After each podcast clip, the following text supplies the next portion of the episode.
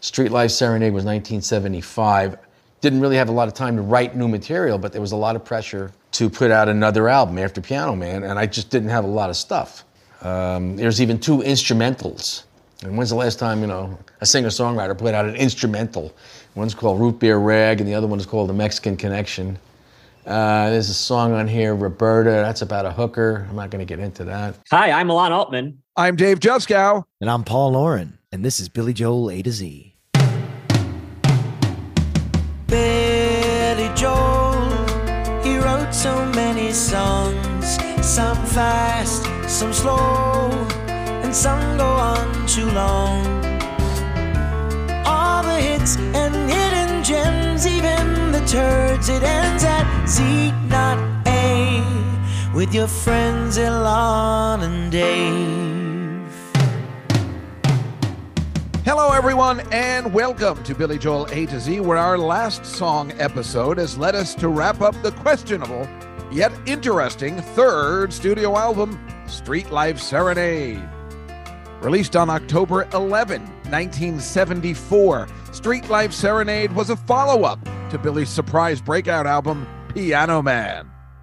Besides his first album, Streetlife Serenade is Billy Joel's most disappointing album, sales and hit wise. Unlike when he followed up with The Stranger with 52nd Street, this album was not a great follow up to the songs Piano Man or Captain Jack. It was also the last time for 20 years Billy would record an album with only session musicians. The only single released from the album was The Entertainer.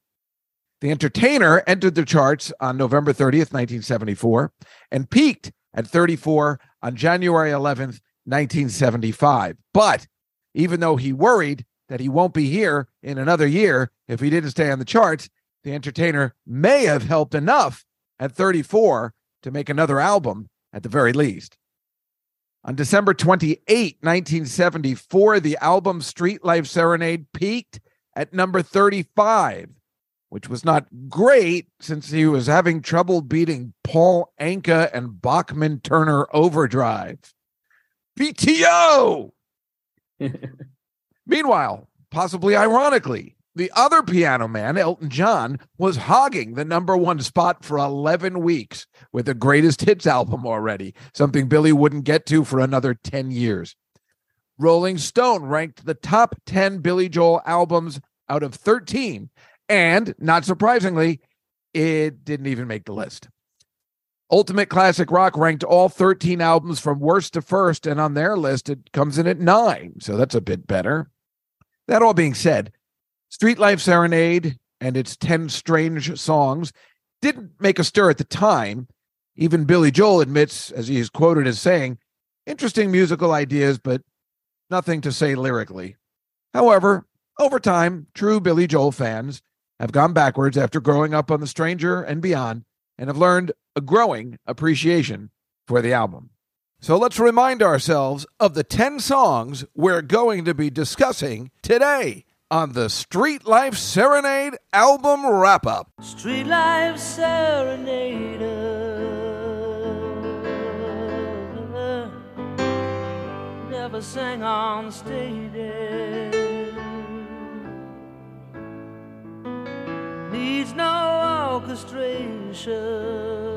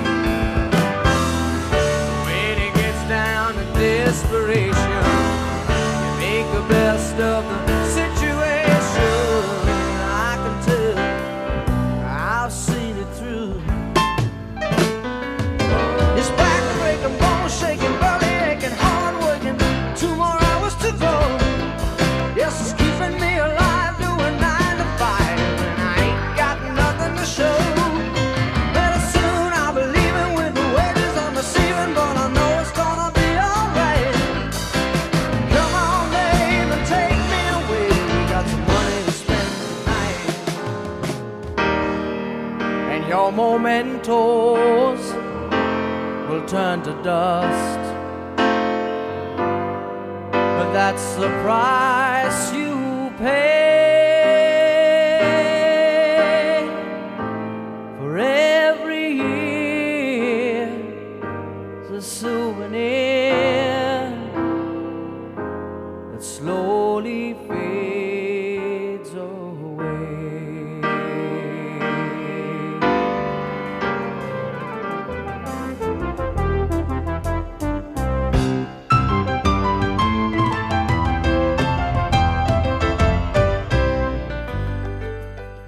right, time to bring in the boys.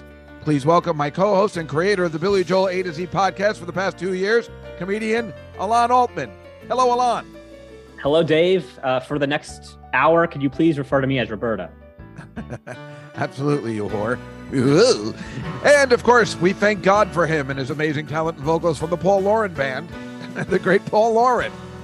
Nice to be back. Hi, guys. Yes, yes, we know that you have been working very hard. So the fact that you were able to spend a little bit of time with us is quite fantastic for us and our listeners. Right, Alon? Yeah, it always makes these things special. I know that they've all missed you on the Greatest Hits Volume 3 wrap up. they sure did.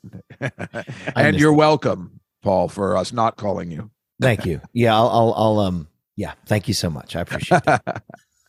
well, let's uh start. I guess I'll just all right. We all know if you've been listening to this podcast as as long as we've had it on, everybody knows how angry I was or am about this album. It is certainly not my favorite album in the sense that I, I didn't even know half the songs on it. And when I say half, uh, I'm being polite. I mean, I'm pretty sure I knew the entertainer, and that might have been it. I mean, I really don't think I knew any of the other songs. So when I was bad mouthing the album when we first, I think the first song we did was "Last of the Big Time Spenders." Boy, did we get a lot of feedback, especially from the you know the real fans like uh, like Gary Goldman or Alex Sulkin from Family Guy. Uh, they really let me have it. Like, how could you say that? That's it's an amazing album. But over time, obviously, and doing this podcast, that is the beauty of this podcast for me. It has been a true journey into learning a little bit more about Sir William. And then now I've learned to appreciate the album certainly a lot more. It still might not be my favorite, but as we were talking about with Weekend Song, I, I enjoyed, I listened to the album as a whole again, and I enjoyed it very much on a completely different level than anything else. Yeah, I think this album has a real vibe to it, and it's one that you can listen to from beginning to end and really put yourself in a certain mood, just like Billy Joel probably was feeling when he was making this, living in California. I think as a fan who you hear all the hits so much over and over, especially at concerts, it's nice to put on something like this that feels a little bit special because you know that most people don't know these songs. And so they hold a more personal feeling in your heart than a lot of his other work. So true. Yeah, it's really a slice of time in his life, like you're like you're saying there, Alon. And to imagine him in his early or mid twenties at this point, and he's doing that West Coast thing, and he's bringing in pedal steel guitar and more banjo and more Western elements, and is a little Jackson Browne here, or a little Eagles there, or a little Scott Joplin there. Uh, it's it's the album really right before he kind of finds his sound that would define him for most of the rest of his career, which is that East Coast thing. And this is um it's really interesting to hear. It's a very cuspy album. There's slices of the later Billy Joel vocally and even on the piano and instrumentally. You hear hints of what's to come. It's just a fascinating, really cool record. That's a great way to put it. You're absolutely right. You hear hints of what's to become, and that's a great way to put it. Would you mind, as we often like to do here, starting us off with uh, whatever the choice of selection you choose from these 10 songs off Streetlife Serenade? Sure. Okay. Let me come in hot here and I'll pull up some lyrics. He said, I'm going to pull up some lyrics and he's going to start playing Root Beer Rag. Just kidding. Okay. I'm actually Oh, not playing the Me- Mexican connection, but I'm going to, I was going to look for something like maybe Roberta because that's what we're, that would be unbelievable. that's what Love we're it. calling Alon, right? For the rest of the episode. I'm identifying as Roberta. Roberta.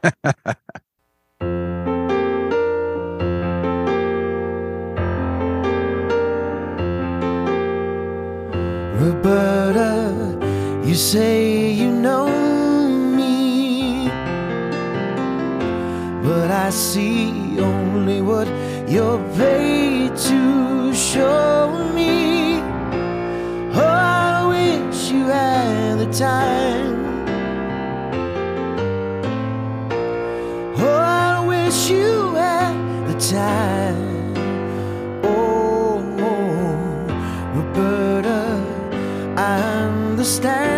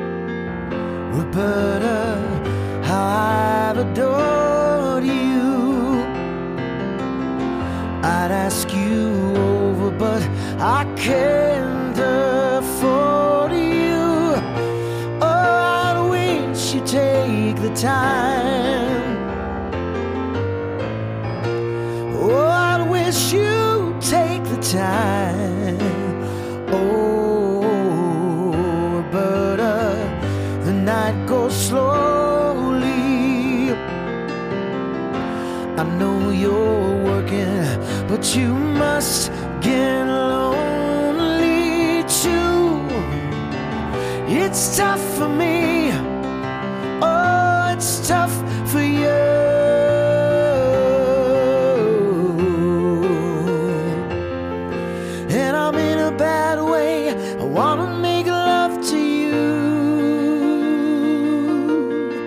Ooh. I have no castanets. Pretend.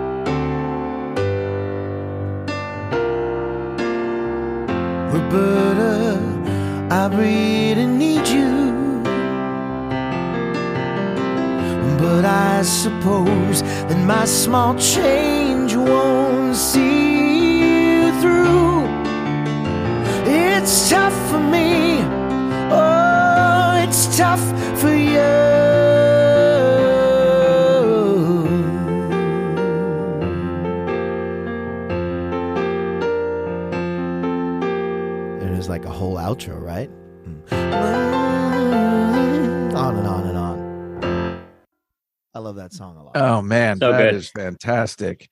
That is so great. That that was fantastic. There's I realized that I really like that song now. Maybe I hadn't heard it in a while or something. And this is, of course, one of the songs I found through the podcast, which I'd never heard before. Two things about it, Alon. We were just talking about Weekend Song. That was last week. And I was telling you that the reason I didn't like Weekend Song is because there wasn't the part in a Billy Joel song where it goes to that place that he seems to be able to go for me where I'm like, okay, this changes everything for me. And when it when when it goes to that that chord change with it's tough for me. Da, da, da, I'm like, oh, I forgot about that part. and I'm like, oh, I'm liking Roberta anyway, and then it goes to that, and that is what I needed in Weekend Song, which never came to me. That Mm. little progressive change, which somehow worked, which also I thought sounded a little bit. I was trying to capture what does that sound like? It sounds a little like the change in All About Soul. Huh. That's what I was hearing. Uh, which which part of that? The part where it song? goes da da da dun dun da da. It's all about soul. Dun, dun, dun, dun. If you get to the part where it goes, it's tough for me. If you play Yeah. it from the all about soul. Da, da, da, da. That's know, right? true. Yeah. I guess they are like in some ways harmonically related. Well, it was driving me crazy because I remember when I first heard it. Because remember, a lot we were talking about this. I think were we talking about this on the air yesterday with, the, with Miley Cyrus, the song that we thought we heard "Flower" Yeah, and we thought we'd right. heard it before, and it's something like that where maybe that's why I like the song. It sounds familiar, but then it also sounds like all about soul, which of course is fine. The other thing which I noticed as you're, I noticed this all while you were playing it. I wrote it down, and it's funny that it has the "I want to make love to you," which we're sickened by. In the night is still young, and then this time, for some reason, it's perfectly fine. We're sickened that he wants to make love all night long to Christie Brinkley, but for some reason, we're perfectly fine with the prostitute. What's the matter with us? Christie Brinkley, we have on a pedestal. This is a classy lady. That's what it is. and maybe he's cheating on Elizabeth here, so we're maybe we're okay with that too. It works on every level Yeah. for some reason. That was a great job, Paul. That was amazing. Thanks. Okay, it's a well, beautiful song. That's. Would you ever think about, you know, yes, playing that Yes. in a show? yes, like for sure. Yeah, it's an amazing song actually, and Yeah, the last time I played it was all those years ago on that live one that we did. yeah, So uh, I, I want to add it to my repertoire. It's yeah. a- Right. such a great tune. Yeah. it's like one of those. I was just thinking, I'm like, geez, that's something should be in your. If you're playing all Billy Joel one night, then definitely the repertoire. I'm- we'd obviously like to hear him play it at MSG. That would be fantastic. That would be amazing. I think the only thing that kind of hurts the song that it's not more well known because it's so good is this is the name Roberta. It just doesn't exist anymore. So no one's like, "Hey, Roberta, here's this great Billy Joel song about you." Like they're- don't. Where are these Robertas? Yeah, It's so and they true. should they should uh you know call it you know like my mom's name Rhoda. That would be better. Those are two names that are totally around. Would that um, be weird? Roberta. Should I insert your mom's name into the song and play it again for you? That'd be strange, No, right? please Okay, don't. I won't Do it, do it. no, Rhoda. It's like- so this is what Billy Joel says on the album. And we all know this already, but he said I had been on the road playing in theaters and clubs and opening up for other acts. I opened up for the Beach Boys during that time, and I didn't have a lot of time to write new material. But there was a lot of pressure to put out a new album after Piano Man, he recalled. I just didn't have a lot of stuff. There's even two instrumentals. So it's not that he doesn't admit multiple times that there is an issue with this album. He ran into many writer's blocks over the years. We know that with Code of Silence and The Bridge, and I guess finally with River of Dreams, where he's just like, I can't do this anymore. I just don't have enough material, which of course seems crazy because it seems like we're probably we probably don't even know half of the stuff he already has in the can with all the unreleased songs we've done over this podcast.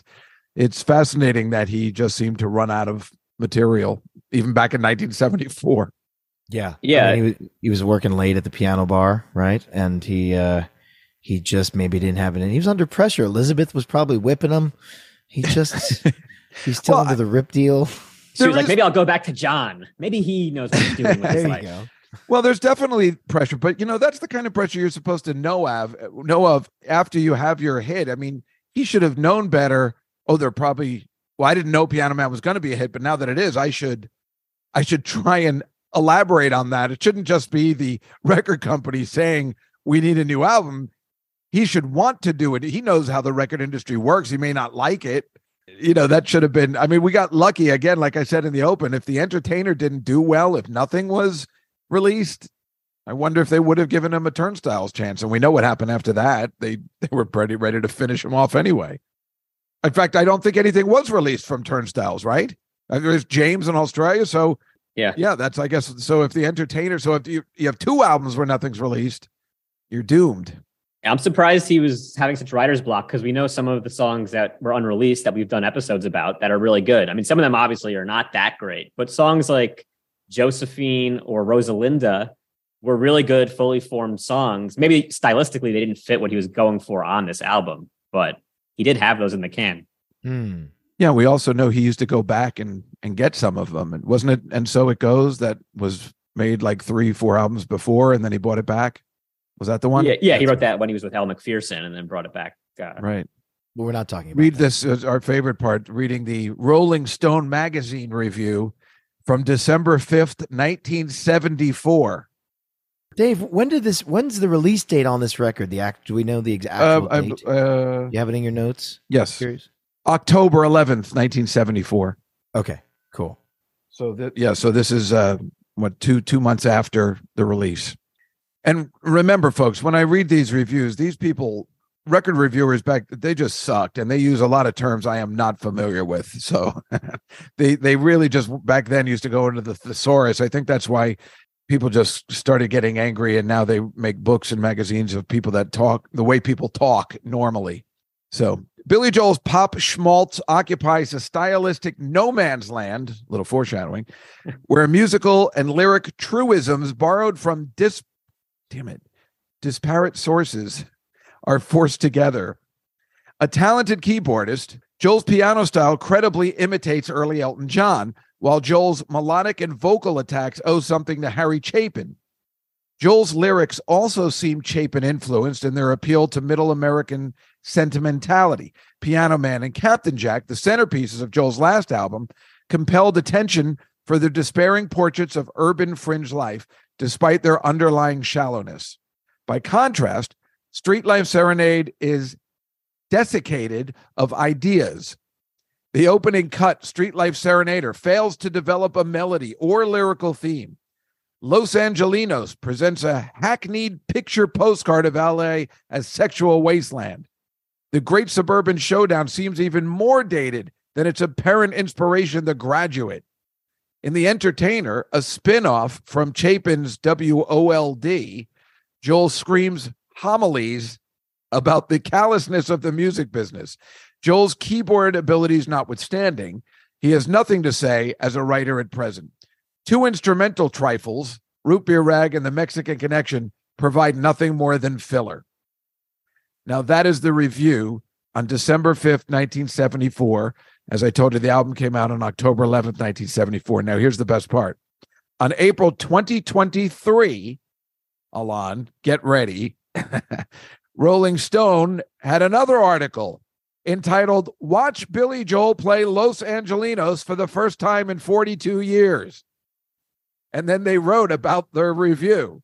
They say Los Angelenos is the second track on 74 Streetlife Serenade, which was largely panned by critics and ignored by the public.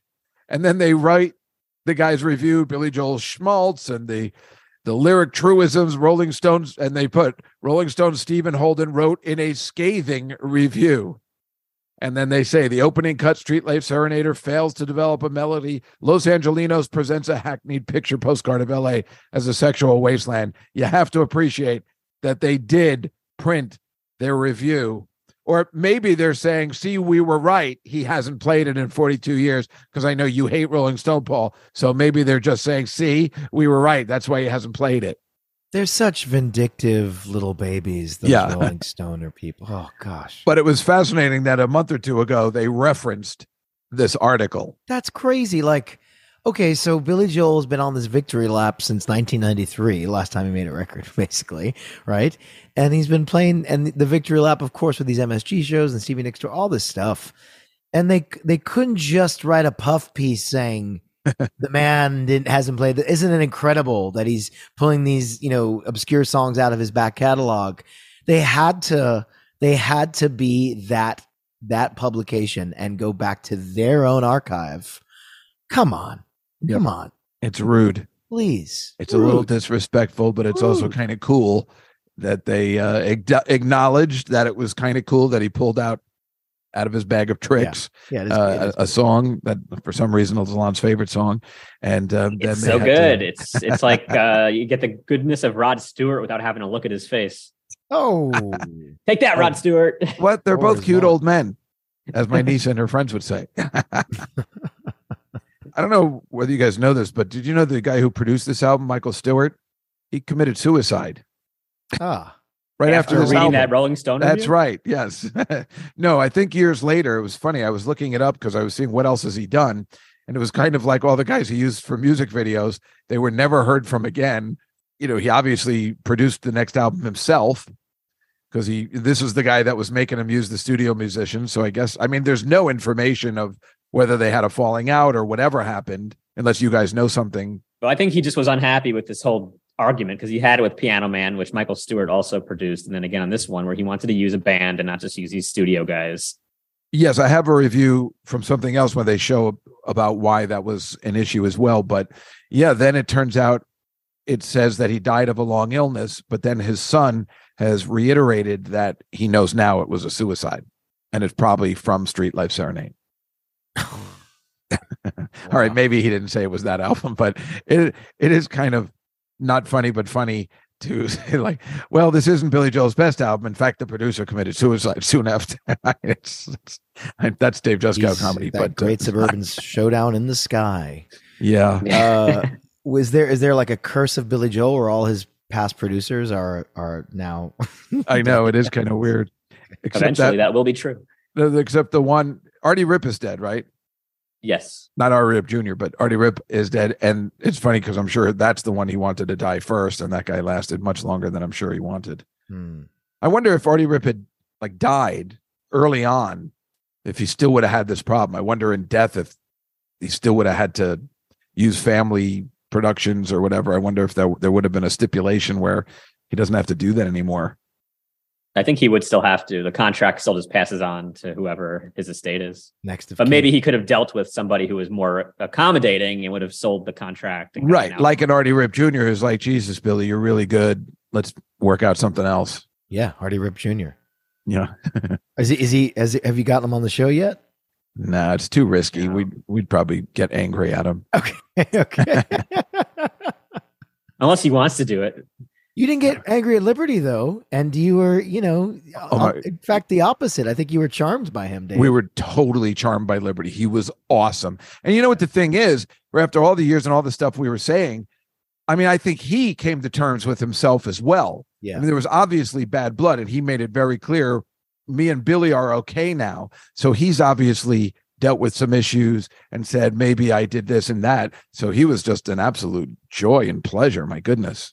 I think he, you know, at this age and this stage of his life, he probably sees the, um, may I quote, shades of gray in the situation, nice. and Mm. li- looks at, yeah, I mean, less less black and white. There's more nuance there probably, and seems like Liberty. Uh, was that was really nice to hear your conversations with him. So we just want to have him on every week now. I mean, he's he was so much fun. We could have he didn't even want to go. We just we didn't want to take uh, more of his time. We probably could have talked. You know, it's like weird. It's like it it's hard to keep asking questions about the same thing. We want to know where were you when he did this or did this, but we heard him this that that Summer Highland Falls story where Billy was like, "What do you think? You think it's good, Billy? If you don't put this out." I'm not even playing with you anymore. And you I'm know- shoving this drumstick up your pee hole. yeah, exactly. And then there, there's another example, I guess, when he was talking about something else. It's like I feel like we we kind of got everything unless we went through every song individually and just said, "All right." So, and I think he even told us about Uptown Girl, like the later stuff too. And yeah, you got the big point talking. Yeah, That yeah, so, incredible. I mean- well done from both of you. I mean, definitely, we I, I would I would go song for song with him. I would do another podcast with him, going song for song, being in the studio when he was doing it. Right, Alon? I mean, that would be fun, fantastic. Yeah, actually, I tried to get him on this one. I sent him an email. I said I loved your work on Streetlife Serenade, and he just he ghosted me. Completely. That's rude. Didn't he? Uh, you invited him instead of me to the uh, Greatest Hits Volume Three wrap up. Is that right? Yeah, that's there. what. Oh, yeah. That's that's exactly what we were going to do. Great. Uh, Liberty, we really don't like you, and that we'd like to have you as a guest on Greatest Hits Volume Three. Yipes. So let me read another review. This is Jeff Giles from Ultimate Classic Rock, and this is a review from 2015. Because I always like to have the review from when it came out, and then the review Interesting. after Billy's been Jeff Billy. Giles is he? You mean, you mean J. Geils? Yes, that's exactly meant. okay. Okay. I wish it was J. Geils. Was there an actual J. Geils? It's just was it J. Geils was more like Mick Fleetwood, right? He named the band after himself, but he wasn't the front man or didn't do anything, right? I think it was a meta. Like J. Geils was like a metaphor. It's just like a. Oh, is that right? So he wasn't a band member. It was Peter Wolf. I think It was so. the, the guy, but I don't even know any of the other band members. I think you? it was like Sergeant Pepper. You know. Okay, fair enough. Uh, so this is his review in 2015 Ultimate Classic Rock, Jeff Giles. At this point, Billy Joel had had one hit album under his belt, 1973's Piano Man, and a whole bunch of platinum records in his future, starting with 1977's The Stranger. First, though, he had to make it through a frustrating few years that found him adjusting to life as a touring recording artist while trying to solidify his sound, a period that started with the Piano Man follow up, Streetlife Serenade. Produced again by Michael Stewart, a talented songwriter in his own right, but one whose preference for session players kept Joel from really digging in and developing an identifiable sound of his own. Surrounded by studio vets like bassist Larry Kecknell, how do you pronounce that? I have no idea. It's Toots Thielman. yeah, no, it's K N E C H T E L. That's a tough one. K N. Larry Kecknell, guitarist Mike Deasy, and Elvis Presley drummer Ron Tutt. Joel couldn't help but sound a little anonymous and outmatched.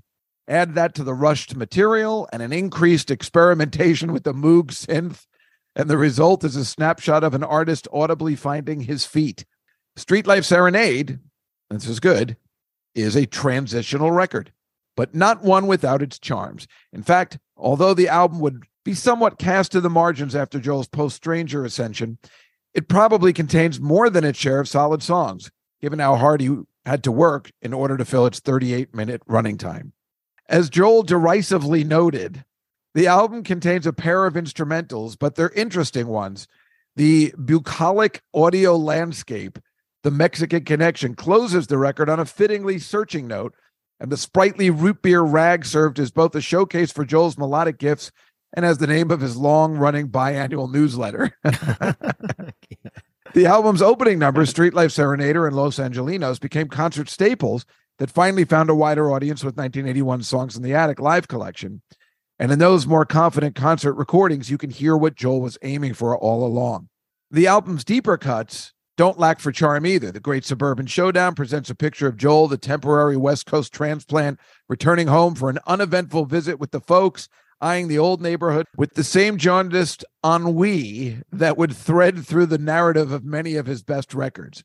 And although he may not yet have grown into the world weary pose he adopted for street life cuts like this one or the hooker crush ballad Roberta, you can still hear flashes of the artist he'd become.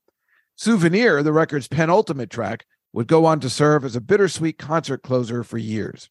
Street Life Serenade also marks the spot where Joel first vented his ire regarding his occasionally tempestuous relationship with the press and the music industry. This album's single, the middling hit The Entertainer, is a snide laundry list of rock star gripes, making small talk with suits, dealing with the single edits, watching your fortunes rise and fall, and the public's fickle whims, tucked behind an up tempo pop arrangement. For the casual fan who may have missed out all these years, however, these songs are well worth a listen. Billy Joel may have been a work in progress at the time, but the difference between struggling artist and Grammy winning star was more of an incremental shift than a quantum leap. And on Streetlife Serenade, you can hear those pieces starting to fall into place. I like that review. It makes a lot of sense. Yeah, that's a fair assessment of the album, I think. You know, what I didn't uh, say when I was talking about the Harry Chapin W O L D, and of course I thought it was called Wold, but I looked it up and I didn't know, but that song, which, you know, they say in that other, in the Rolling Stone review, which is a spin off to The Entertainer, is about a radio DJ going around the, the world, like looking for love. Hello, honey, it's me. What did you think when you heard me back on the radio? What did the kids say when they knew it was their long lost daddy? Oh, remember how we listened to the radio? And I said, that's the place to be. And how I got the job as an FM jock the day you married me. It was two kids and I was into AM rock, but I just had to run around.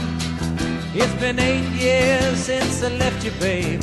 Let me tell you about what's gone down. I am the morning DJ. At WOLD. A radio DJ. I mean, I don't know. That's what Harry Chapin wrote about. I guess it's called W O L D. I didn't know that either. Yeah. And WOLD is apparently the basis for the TV series WKRP. Cincinnati. And really, the WOLD song is used as the basis for the theme song to WKRP.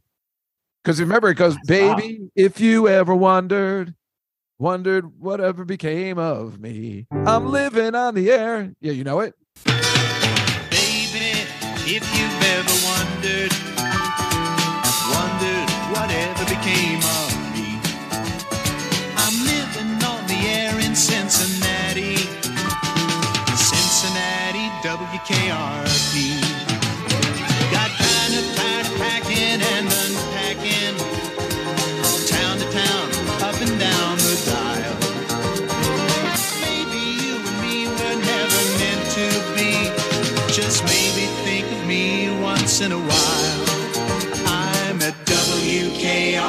WKRP in Cincinnati.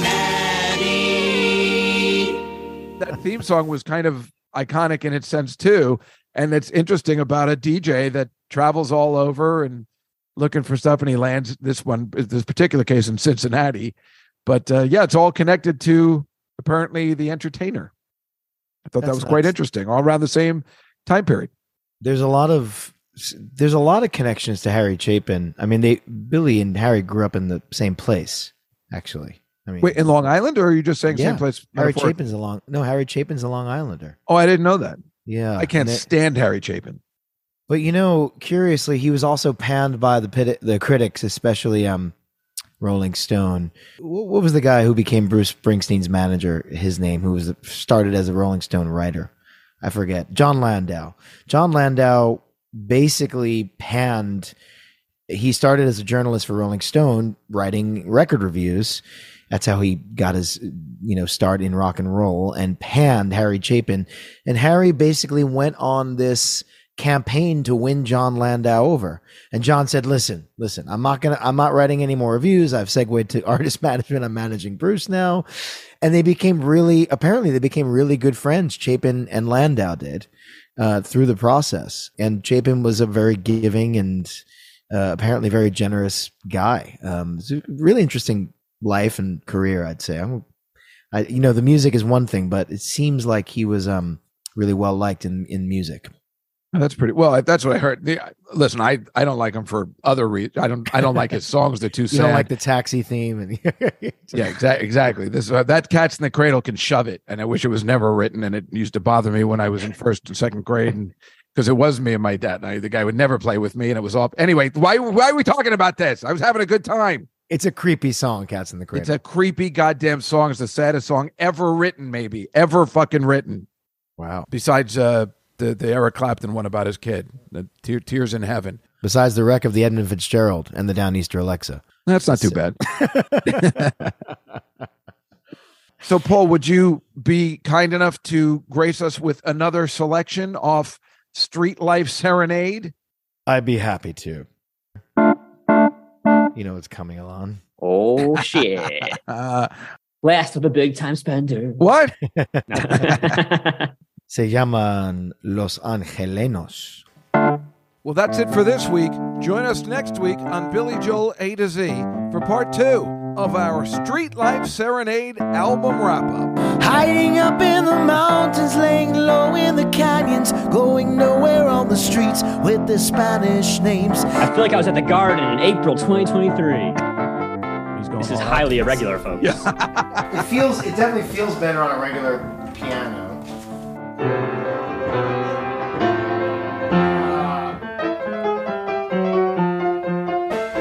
Number one is Wow. Mm. that's amazing. Yeah, that's a Paul bombshell right there.